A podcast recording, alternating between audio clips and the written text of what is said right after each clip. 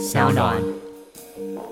我们的市长千年不变啊，基本上都是国民党执政。那国民党执政的时期，就是什么都要拆，他们都认为拆拆拆发大财。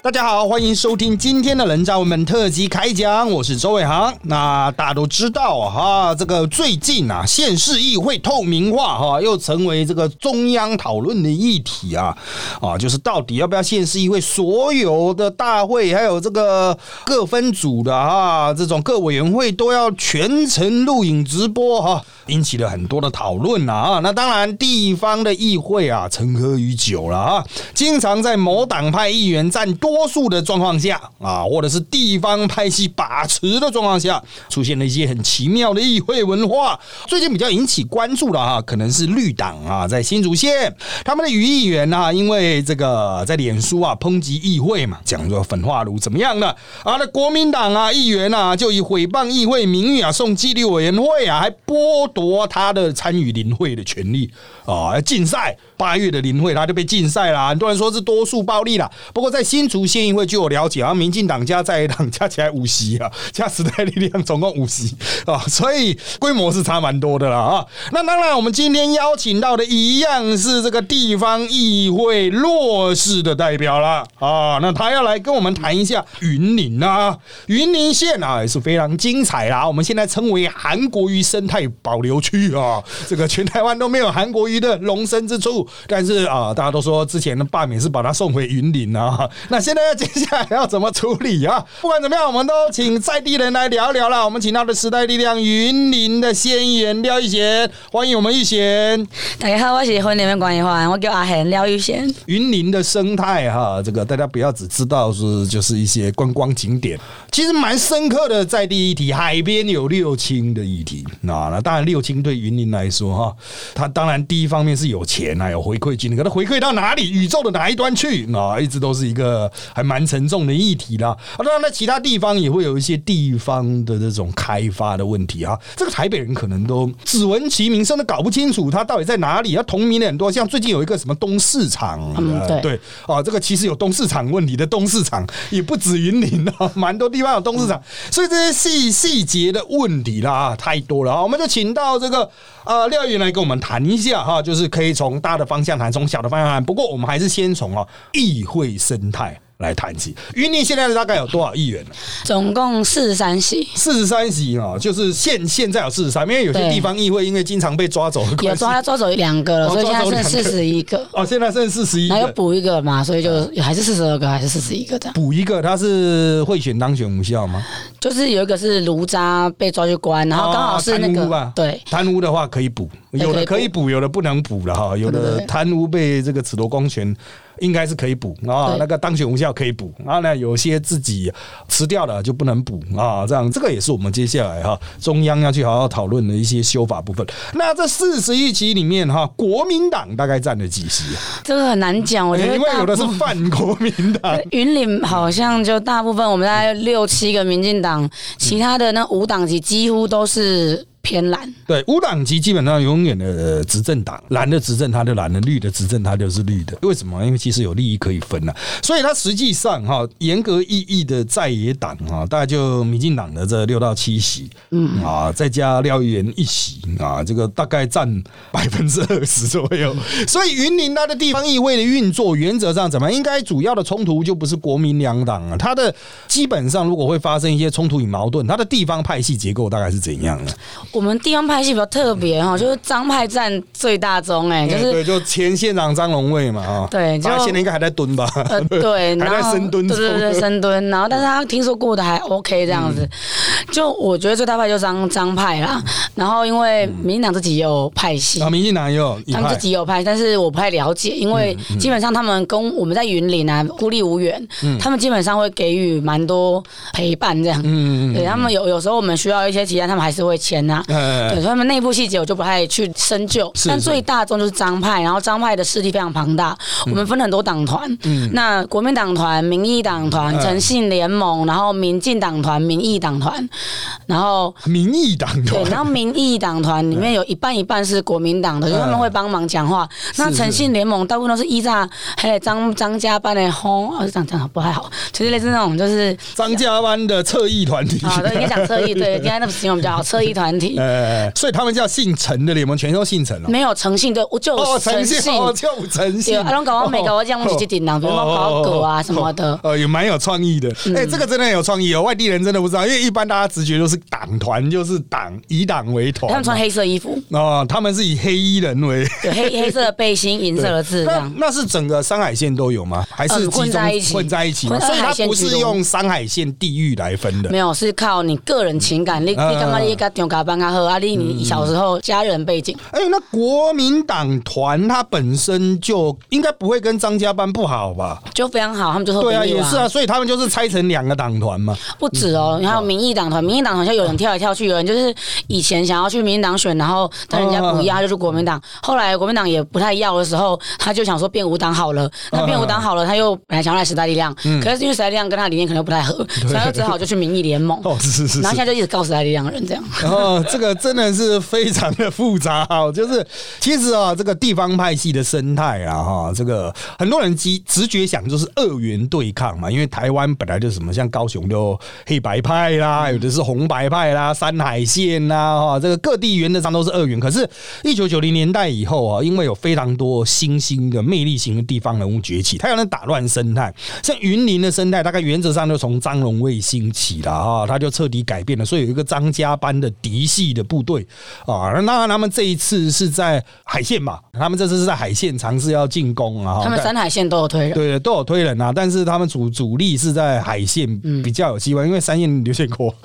非常强大，非常太强了对，非常强大，就是地方经营算，就是他可以谈同婚，然后又还是有可以稳住地方这种实力型的人物啊，这个不容易啊，非常厉害。海线本来是张家班锁定，就是因为有点风雨飘摇，民进党还紧急抽案呐，哦，这个这个过程也是好看难看，这个另当别论。可是它就不单纯是政党意识形态，对啊，这个你刚刚从这廖园里面的这个生态，你就知道哈，就是它会有，比如说我们假设叫正南军，有侧翼军哦，有飘忽不定军，游牧集团军，它会有一些很巧妙的移动。不过哈，接下来哈，我们必须要回归现实，地方议会其实讲白了哈，其实不是理念之争，他们没什么理念，就是钱的问题啊。那当然钱的问题有小的，小到这条路到底要不要铺啊？我这边要不要画？这个是一块啊，怎么画？那个路怎么开啊？这个是固定款啊。云林有没有比较特殊的地方的大的议题？先从比较大的争议开始谈啊，比如说像六轻，因为离你斗六比较远啊。对，那当然哈，在云林的地区的人其实也都一定知道，六轻就是一个梗对，啊，就是。就是大家都会讲说不要这个，但是上了之后又要这个，因为他有钱，有钱，甚至他可以完全 cover 掉云林的财政的问题。大家可能不太知道啊，就是这种穷乡僻壤，一般是穷到爆，但他从不要讲勒索了哈，就是从六亲拿回来的一些回馈金啊，其实是非常惊人。那可不可以请廖玉来谈，你是怎么看六亲这一块，还有他应该怎么样去处理比较好呢？其实六亲哦是云林一个很大的经济体，我从来都没有想过要打倒六亲，把它整间毁掉，从来没有嗯。因为除非我们有能力哦带出一个新的经济体啦，不然我们这样做都很没有道德。那我们只要求一个很小的事情啊，就很卑微的哦，就是不要烧生煤、石油焦这三十几年前中共往外修的物件，然后我们提高一点成本，然后把公安盘点做好。嗯。可惜就是很难，就是我们连我们的县长都没有那个能耐去处理，因为我们的回馈金非常之高一年大概超过十九亿，嗯，就是捐回来给地方政府的。对对对，那要怎么处理呢？其实我觉得只要现场够有 gas，其实很容易处理。就法制面上来说，嗯。像时代力量有一个陈嘉华老师啊，他在这方面其实非常非常的专业，因为我拜会过很多次，他其实有给我一些很具体的建议哦，然后我就回去反映，然后我也去做了盘点跟调查。可是张县长不愿意谈，不愿意沟通。啊，因为他这个那钱都收了，没有没有，就是原则上就是有一个很实际的问题了。不过啊，大家可能啊，我们听台的可能半数是北部的啊朋友哈，不太清楚中部的空屋问题啊。你会觉得那都田应该还好，其实不是这个样子的啊。那台中当然会自以为是中火了，不过台中应该还是车多的问题啊，就是大众运输工具不发达。那你彰化云林那全都是田，可是他那边的空问题是很严重的。大家如果去看一下那什么紫报啊什么。哈，这个彰化云林是经常报来报去，这边报来报去，那到底是什么？当然可以讨论了哈。其实云林搞不好不会更严重，像南彰化啊，就是浊水溪的那附近那一带啊，全都是田，他都给你纸报，所以到底是什么？其实他可以好好研究，政府也有研究，甚至也有开发哈。可是你也知道嘛哈，这个产业利益是很大的哈，所以长期以来哈，都是在地方上就是说啊，那个人家有贡献回馈啊，就不要太过去追究，但其实是可以。利用监督来让它变得更好嘛？能不能让它诶这个提升设备的这种层级等级啊？啊，这个一方面它的设备更新啊，那也会创造经济利益嘛。另外一方面哈，这个的确哈那边的空气污染哈真的是相当严重啊！我必须要强调是真的非常严重。你不要去那边哇大口呼吸的空气清新了，没有这种事。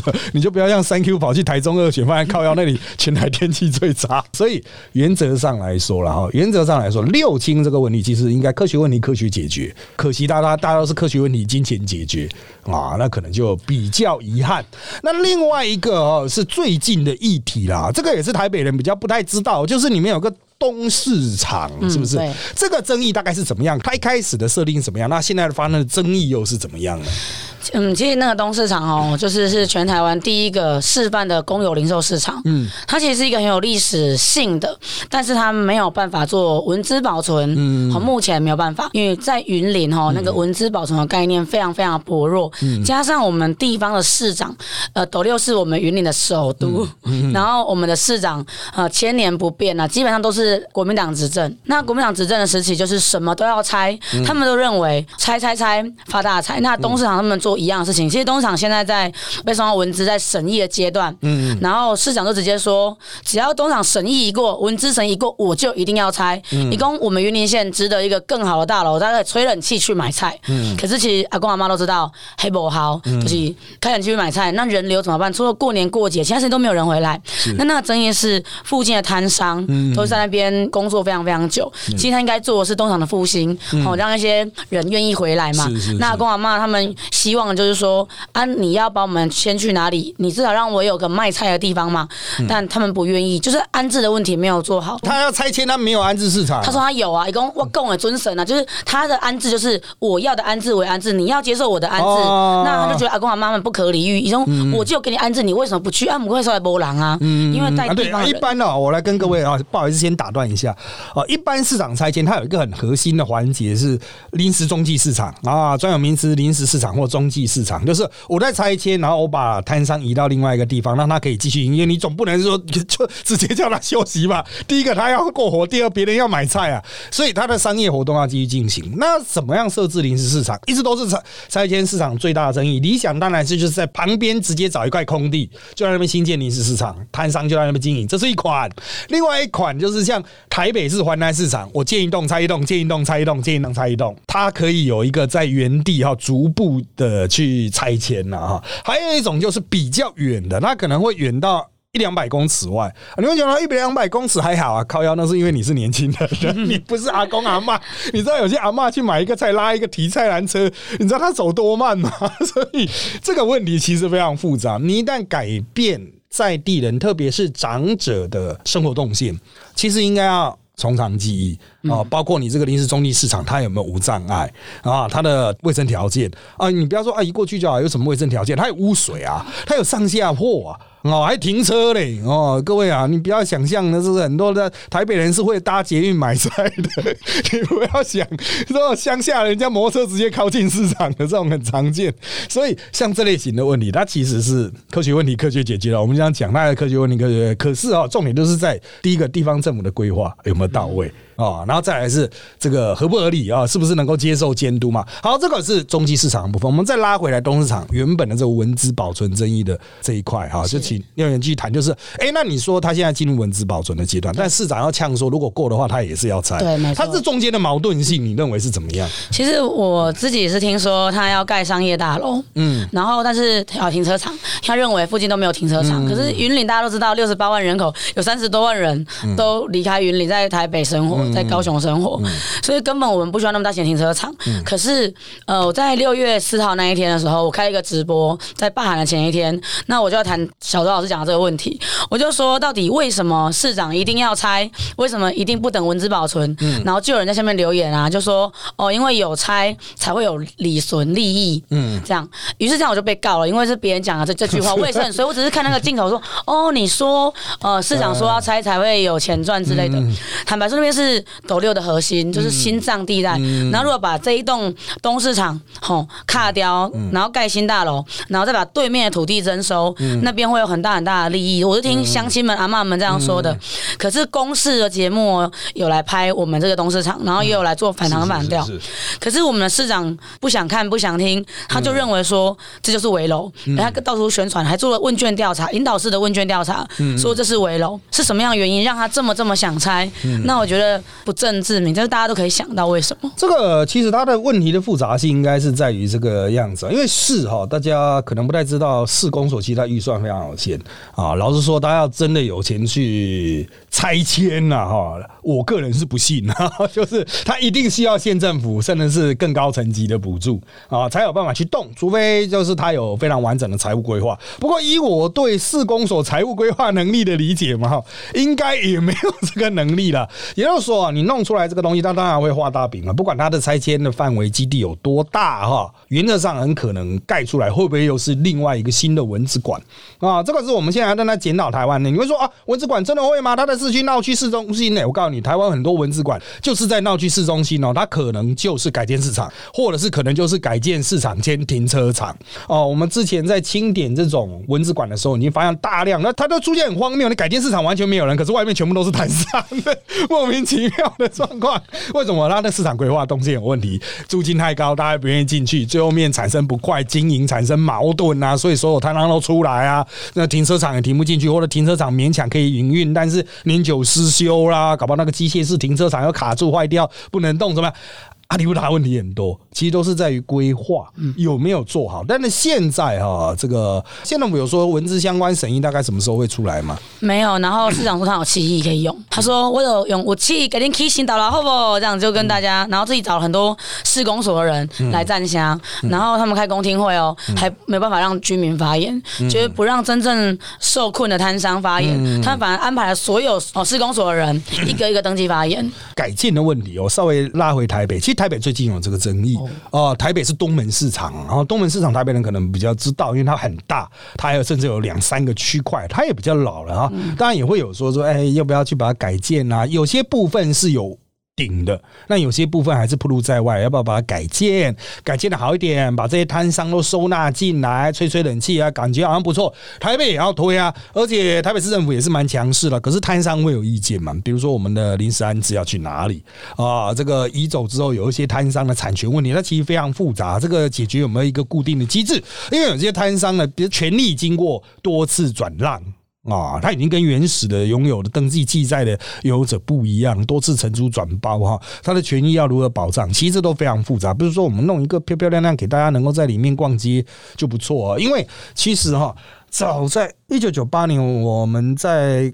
跟马英九选市长的时候，就已经在主打台北各市场改建议题。马英九要推，推到现在，柯文哲还在改建，你就知道这个问题有够大。我们那个时候我还记得，我们去环南市场扫街，我们都说环主打环南市场改建。那个时候环南市场就爆烂了，改建到现在，柯文哲都还在改建。不过终于快弄完了啦，哈，就是他们之前也在炒这个，让台北也有果台市场改建。柯文哲现在还在讲这一个，就是大家应该还记得吴一宁那个时候就在炒了吧？很抱歉哦，已经讲不止从。吴一宁更早以前都讲，所以这真的是一个大灾问。可是云林这个东厂更复杂了，因为它还加了古迹。啊，文化资产的议题嘛，哈，就是啊，它是不是真的有那种价值的哈？那很多人都讲说，这种市场真的有那个价值吗？各位哈，如果你没有 feel，当然每个时代的市场它会有不同的外观面貌，还有它的文文字定位啊，你可以去看看西门町的红楼。它是不是原来有市场的功能啊？现在是不是又再次回入某种文青市集的那种功能啊？这其实这个东西都值得大家去发想哦。就是这个东西的存在还有利用它展现的意义哈，大家有时候都把它想很单一化了。乡下就可能是哦，没办没办法，韩国鱼生态保育区 对，就发大财啊，这个货出去人进来发大财哦。但是这个搞法哈，其实啊。就是其实可以参与更多，把更多的意见拉进来啊，也不是说这个真的投下去就能发大财。我觉得我们从地方政治，我也是从地方政治出来哈，不要胡乱，最好是有这么多人会去你那边买菜，就是不可能啦哦，不要笑想啊。好了，那拉回来了啊，回归这个政治现实了。那在最近啊，一直到现在哈，这个随着这种透明的眼光、直播啦、录影啦，开始出现在地方议会了哈。对台北人来讲，呢是夸张言行开始出现，哎，这个真的会有影响呢。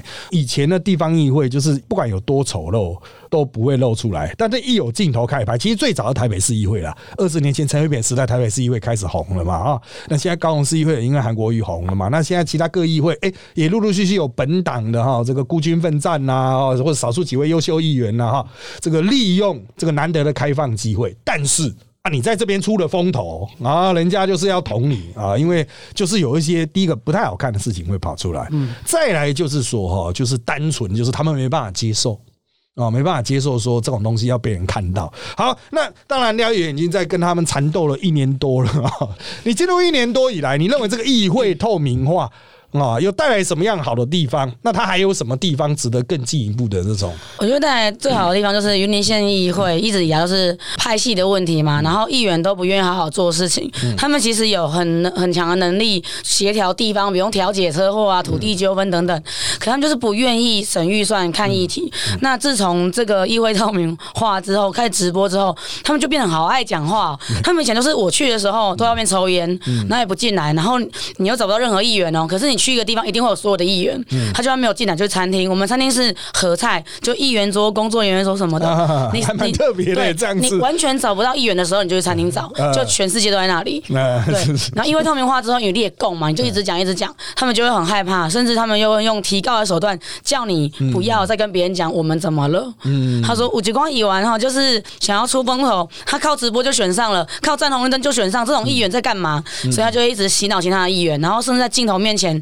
就说各位镜头面前大家好，我就是被霸凌的人，我就是受害者。你看时代力量的议员都霸凌我们这些老议员，这样。对，一个霸凌全部全部的人，对，所以最大改变。原则上啊，这个这些老议员啊，这个我们必须要用一种简单的区分啊，就是。这个从政的明代通常哈，他的工作两项，一个我们称为所谓议题类啊，这个主打议题类；另外一个选民服务类。过去哈，我必须要讲，台湾地方的议会绝大多数都是选服类了，议题类的很少。很少人会主打议题，那你如果真的主打议题，大概就是要在公立委啊，就是很少人会在地方问政去问一些啊，比如说是真的跳出个人利益的啊，通常都是在一些个人的选民服务案件上面打转，所谓的咨询哦啊，所以在以前地方议会了，像这次因为韩国瑜选举嘛，大家有。可能还有一些印象，就是大家有看到很古早以前的云林县议会的咨询哦，非常的精彩哦，就是属于我们韩国渔业赋的部分 哦。那个咨询的内容，其实你看到最后面，你就觉得哇，真是爱乡土，这个非常有乡土感哦。但是原则上，真的大多数议员他在所谓我们一般人认为说你该问政的地方，他还是问自己的事情，问自己事情还算好的嘞。我们以前苗栗县议会还有问每一个首长会不会讲客家话，讲个两句来听听哦。我们苗栗客家乡嘛，好，但不见得说。所有首长都会讲，因为首长很多是外地人。但是原则上来讲，哈，因为透明化的确问政有提升，至少大家进一场的时间一定变多了吧？对对，总是镜头开的要有人啊。对，这个是很现实的问题了。不过接下来后续的就是哦，其实他们对于民主的理解讲白一点都不够了哈。香料园哈就经常被告嘛，嗯，对不对？你现在大概收到现在已经收集了几次被告？六次左右，六次左右嘛。就是其实哈，这个各位议员是有言论免责权，而且在议场内基本是开大局哦，就是在议场内讲什么是受到完全的保护，那在议场之外呢，受到相对的保护。特别如果是论证可受公平之事啊，检察官一般是根本就不会鸟你，嗯啊，因为本来这种公然侮辱哈，还是很很有得草。哦，就是说，哎，这个到底算不算政治人物呼骂？可是自从邱毅的那个案子之后，觉得大赦天下。那个当然，法官本人可能对邱毅有一些意见，我们就暂且不论。不过邱毅那个就是九把刀那个案子哦，有些同案被告是骂什么邱毅啊，什么全世界最秃的秃子还是什么美食 safe，所以 这个已经跟政治没有关系了，还是 safe，因为他认为公众人物可受公平了哈。但我个人是不认同这样判决。就是如果你是单纯论政治，比如说你这个家伙为什么不来开会？嗯，啊，你在异常攻杀小朋友 这种 这种东西讲出来，其实都是 safe，因为你是可受公平之事嘛，这个是问政嘛，哈。可是很显然，地方议会就是应该是我们传统讲，然后就告你啊，看你会不会之后啊。这个乖一点，乖一点啊，闭嘴一点啊。当然，相对除了告来告去之外，他们是不是像那个新竹，他们有说要用那个纪律委员会嘛？那之前你在那边不是也在吵这个问题吗？对他们说要送我进纪律委员会，但是云林县从呃有议会有议员以来，从来不知道这是什么东西。他们说要送，对不对？要送哦。结果我们纪律委员会是也没有纪律，也没有委员，就什么都没有。你们没有没有抽吗？没有，我们根本没有议员知道这是什么东西。他们说要送，可是他们要送的时候，从来没做议事组的头痛，从奇怪，那种龙博界的物件啊，秘书处也不知道，不知道。他就说，他就来问我说：“乙完怎么办？啊，要送你去纪律委员会啊，没有纪律，也没有委员，要怎么办？”哦，我说你要送我，你问我怎么办？我怎么可能告诉你怎么办？哦，我送我自己哦。对对对，这这蛮神奇，因为一般议会都会抽啊，都会在一开始会有这个 cycle 的分配，就是他一定这个各委员会之外会有一个临时编制的啊，不是必要时才启动的纪律委员会。啊，包括立法院各级理论上要设置啦，啊，但是云林可能是过去都没有考虑过，他们应该要设置，所以第一没有办法，就是没有纪律；第二没有选委员，简直是莫名其妙。其实云林哦，应该有蛮多议员是需要纪律委员会的哦。就其实涉案的话，其实比如说有涉重大刑案啊，涉犯一些争议，那其实都在某种程度上都可以送啊，看你议会的内规啊。哦，不过讲来讲去了啊，这个你要说他百废待举也是可以的啊。不过至少丢出这个议题了，搞不好以后云林就是好，好吧？那我们下一个会期开来成立，可是成立也要有办法啊。哎，那你们会不会经常呃，这种对政治改革有兴趣的人，都会尝试想要提案？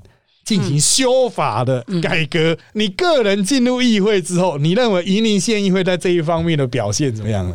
我觉得最可爱就是像刚刚小老师讲的，啊，就是提案都提自己的事情，就自己的选民服务。其实有畜牧自治条例，就是因为他们有认识些财团朋友，他们财团朋友拜拜托他们进来处理，他们就开始提案。那我们云林可爱，就是其实议员人。他们都说自己人很好，伊讲吼，阿黑，我跟你讲啊，咱议会人拢真好。你如果要提案吼，我马帮你签。所以其实我提案，我提了三四次案，提案都有过。嗯，而且我提案都是那种什么有手语啊，干嘛的，就会大众利益的。他们就觉得很惊人，这是什么？为什么你会提这个？这个哪里有？因为云林这辈子没有看过这种东西，怎么会想要出这个经费？然后比如说编列预算，编列那个直播啊、麦克风的预算，他们也都没有用过。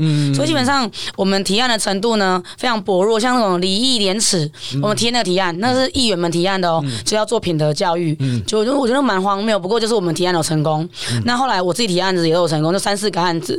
那通常国民党议员、民党议员都会帮你签啊。提供后啦，这波什么波上面帮白或者帮你签，通常就是这样。我觉得我们提案是还蛮特别，就是不分党派、不分怎么样，他只要觉得跟他没关系就签。对，因为不是意识形态很重题。那刚才讲那个礼义廉耻哦，就是明明又在挂匾了，挂礼义廉耻回去了。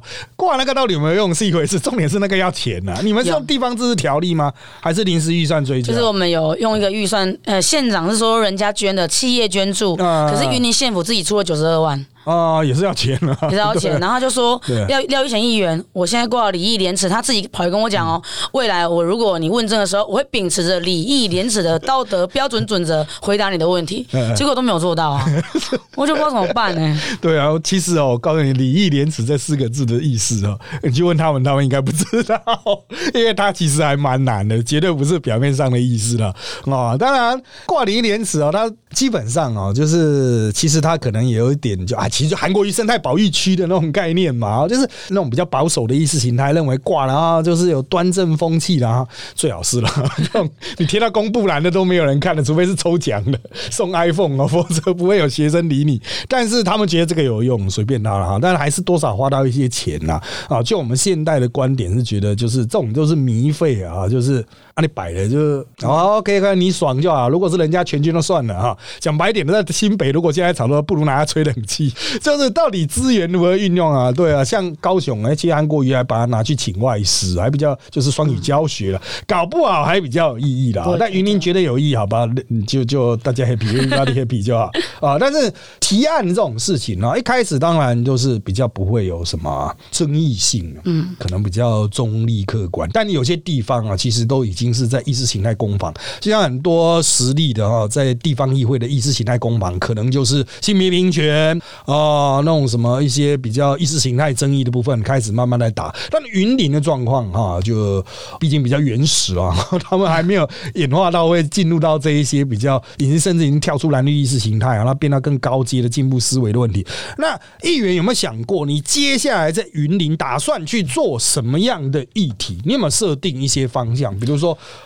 哦，不一定是意识形态啦，啊，也不一定性别对。哎，你有没有去特别想要设定的、想要做的议题方向？其实我每一年做的议题都蛮特别，就是我都会关心什么警政啊、儿少啊，然后警政你是哪一块？装备还是什么的？全部哦，装备跟人力配置，以及那个现在我们的派出所的人力情况的，那一定不够啊。对 对，那我们我全部都我都会关心。我问一个比较专业的，你们云林的警察的加班费是有在不到一万三，不到一万三。对，然后我就说，那有没有机会加？有没有机会改善？这些都是我要求的。我今天这次开出了九大承诺，就是我这次咨询，我只有。就是每一场四分钟嘛，我就把它凑一凑，大概就六十四分钟。然后加上有些人借我的，这一次有一百零四分钟，一百零六分钟。有些人借你的，拜托拜托来的哦。然后有的是地方议题有包袱，他们不敢打，比如公庙议题他们不敢打，就说拜托我来打，就他们找人来找我，然后帮我找议员调时间给我这样子，所以变成说我这次一百零六分钟。那我这次就不止讲警政，讲儿少社会安全网，然后我还讲了动保，因为云林的动保很荒谬，就是有大型虐杀事件蛮多的。但是却都没有关注到这些议题，所以我就觉得说，我们云林是蛮奇特的生态。就是我做的议题，大家都没有人做，我只是做议题。然后其他人有在做议题吗？没 没有，他们就会关心的红绿灯什么时候 闪。那个嘿，销售管定，我立马也销售吧。那要把测速照相机拿掉，不能有测速照相机。这种他们会问这种。然后我是唯一会做议题。那我的方向就是教育，教育其实是我最关注的。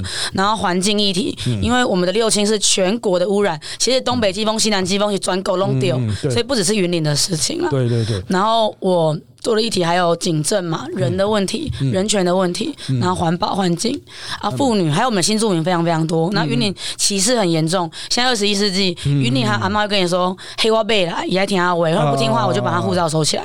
就云林是这么分保守的地方。这个外籍工的劳权保障啊，其实就是什么议题都要做了啊。我来补一下刚刚的警政议题，你会觉得说为什么我会问加班费？因为全国是不一样的啊。对，台北领非常多，因为台北是 very rich。所以你看台北的警察站在路边那个逼的 那个钱，他因为加班费他可以领好领满领的非常多，所以台北警察的收入是比较多的。当然你会说啊，台北市多比较辛苦啊，可是你在加班费很少的地区，你就算加班了，他也没不见得有钱给你，你搞不好还是因为人力不足，你被熬去做一些事情。哦，你就是没钱嘛，反正大家也没人嘛，总是要有人在那边呢。啊，所以这其实是一个劳动合理性的问题了。其实警察权利哈，劳动合理性。那 消防队有同样问题了，消防队就是编制不足啊，装备不足，是我们实力在全国都打的。不要以为他那个什么防火衣啊什么，其实都不够。反正就什么都不够就对了。那动保一体啊，云林有蛮多畜牧业啊，那当然也会有很多非法养殖场之类。因为云林真的是地很广啊，你那一根农舍盖在那边，你真的不太知道它里面是在干嘛哈。这个大家可能对于，特别是台北听众，可能对于农地的想象哈，是头上一个很巨大的问号。你可以真的去看真实的农地啊，有一半都插了房子，然后他跟你讲是农舍，可它里面不见得，搞不是农力工厂啊。像云林也是这个很严重啊。我之前带助理下去南部拍搭高铁啊，然后回来经过，他跟我聊，哎，啊，那个农地工厂问题真的严重？我说指旁边的那个云嘉南的平原啊，你有没有看到这个田？那个田上面的房子，你看那田上面的房子有多少？那个不是住宅，一看就知道是类似像工厂。他跟你讲农产品加工啦，啊，室内的种植、室内的畜牧，谁知道？嗯，不见得有能力去看，可它会不会有污染？会啊。啊，那个温那个水郡都是通来通去的，那个水是流来流去，它没有污水管。你不要以为凡事都跟台北一样啊。虽然环保议题不是只有六清啊，问你很多啊。那当然，我想观众可能比较有兴趣的，是公庙，人家叫你问公庙什么事？对对对，有什么值得一谈的吗？嗯，我有一个很刺激的案子，就是因为云岭的公庙大部分都是绑桩来用啦，就是很多公庙他们会有派系，对对，实际上它就是一个提款机了，你可以把它理解成能力。资源的储存所啊，就是放在那一边，对对。而且云的公那那间公庙来找我，原是因为以前过去有民意代表选举，就会说我是某某某这间公庙的广福宫，我们西有个老团嘛，非常非常有名。那呢，就是他们告了信徒，告了二十六个信徒，信徒不存在。他们有个董事会、董监事会，然后告完之后，结果我们的民政处，因为民政处、社会处跟教育处还有政风处是主管这一些公庙活动，比如说社会处是负责什么协会。你要申请钱啊，干嘛的？结果就让他们这样 pass，让他们过，让他们申请，但他们可以不补资料哎。你看里面有多少人，就是只要明代来说就可以不补资料，什么董监事会什么的，然后民政处长跟副处长他们就是管很多事情，然后就让这个公庙呢 pass，就是他们的判决大于法院，就是云林地方政府的判决大于法院哦，就是他们让他们申请通过，让他们让一些信徒被被告了，然后就是。很害怕这样，然后现在的问题就是因为他们不敢闹事，是因为那间公庙后面有多民意代表在那边操刀，嗯，呃，所以没有代民意代表敢问，然后就找来找我问，公投这个有啊，拜拜 K 大楼要募款了怎么办？可不可以暂停这样子等等之类的？其实像那公庙经营啊，这个奥义啊，我的个人媒体招报也有提到很多公庙经营的奥义哈，我们地方出来都知道，它它其实就是一个资源集中站，有人有钱。刚刚有提到告来告去啊。呃，因为政府要求他要法人化啊，他要组织一个法人，可能法人那个名单的问题，这些人到底是不是活人，是不是存在？各位现在还好，以前更混乱。像我们以前我们做宗教法制化哈，宗教法律法的，我们都知道，以前台湾第一大帝王，你可能不知道是林默娘女士，对，登记直接登记在她名字下。后来政府说这样不行哦，不能登记成林默娘，不能登记成福德正神，你一定要登记成法人。啊，你要成立一个公庙委员会，所以要有信徒啦，要委选理事啦、委员啦，然后里面就有很多奥义的部分了。好，理论上你应该资料备齐，产生一个法人的地位，你去跟政府请钱啊，去买地、买卖地、盖大楼啊，做什么这个相关的事情。可是重点都是事在人为嘛，哈，就是如果有人下去瞧的话，哈，也许就不用那么样的合于规格，也是可以给他过啊。所以其实哈，即使是在中央啊，或是在台北哈，这种首善之都哦，也都有很多议员，他们就是在问公庙问题，因为这里面的账真的太乱了。这个大概是中华民国最乱的一部分。你们说真的有这么乱吗？中华民国最大产值的企业叫台积电嘛？啊，其实台湾的另外一家台积电就是 公庙，就是它里面的结合起来的产值也是非常惊人的。我们一年花在公庙上的平均下来，一个人大概花一万多了啊，这个是非常惊人的一个数字啊。它也需要良好管理，可是，在地方上，这些公庙之多啊，其实也不是县政府拿那个承办人员过来跟你双手一摊呐，爱莫能助，人力有限啊。这个就算他想管也管不了啊，那当然就是要持续关注了。不过这个道资料员提到一个蛮妙的方向啊，就是大家都不敢问，所以他做很多假账，然后把资料拿来给我。觉得这个澄清，这个咨询非常轻松，就是他们把所有资料备齐。重点是没人敢问，结果就很多人打电话来给我妈、我爸，你早上跟你蒙上，给我闭嘴之类的，就很多人这样说。对对对，这一定会有嗯这个社会压力，可是就代表就是说，你会慢慢变成一种很妙的东西，到最后面其他人哈。有一些就是真的会很尴尬的问题，不敢问的问题，他最后为未来你这边，那其实时代力量他也就是这一种捡你这些大家不敢问的案子嘛，然后问出来，我一枪如果打到大了，你就倒了，就其实就是这样子的原理了。不过哈，这个角色就是危险平衡啦。我们今天做个最后收尾啦，就像最近大家看到啊啊，特定议员还是会反扑啊，会去弄掉议员啊，找捅媒啊，弄一弄啊，这个绝对会持续的，因为这都老案子了，讲很久，供就顾啊啊，但是他就是。是动定时翻出来啊，可以改用用。不过我们也看到网络的反应，就是说，哎，啊廖玉贤的问政就是够凶哦，这云林县议会就是要有够凶。那当然，地方上其实云林地方县议会一路施压都到我这边来，我这边都有都都会有人来劝说，哎哎，你可不可以跟廖一贤讲一下，这个不能这样问？我说干那是随便啦，没差。那这。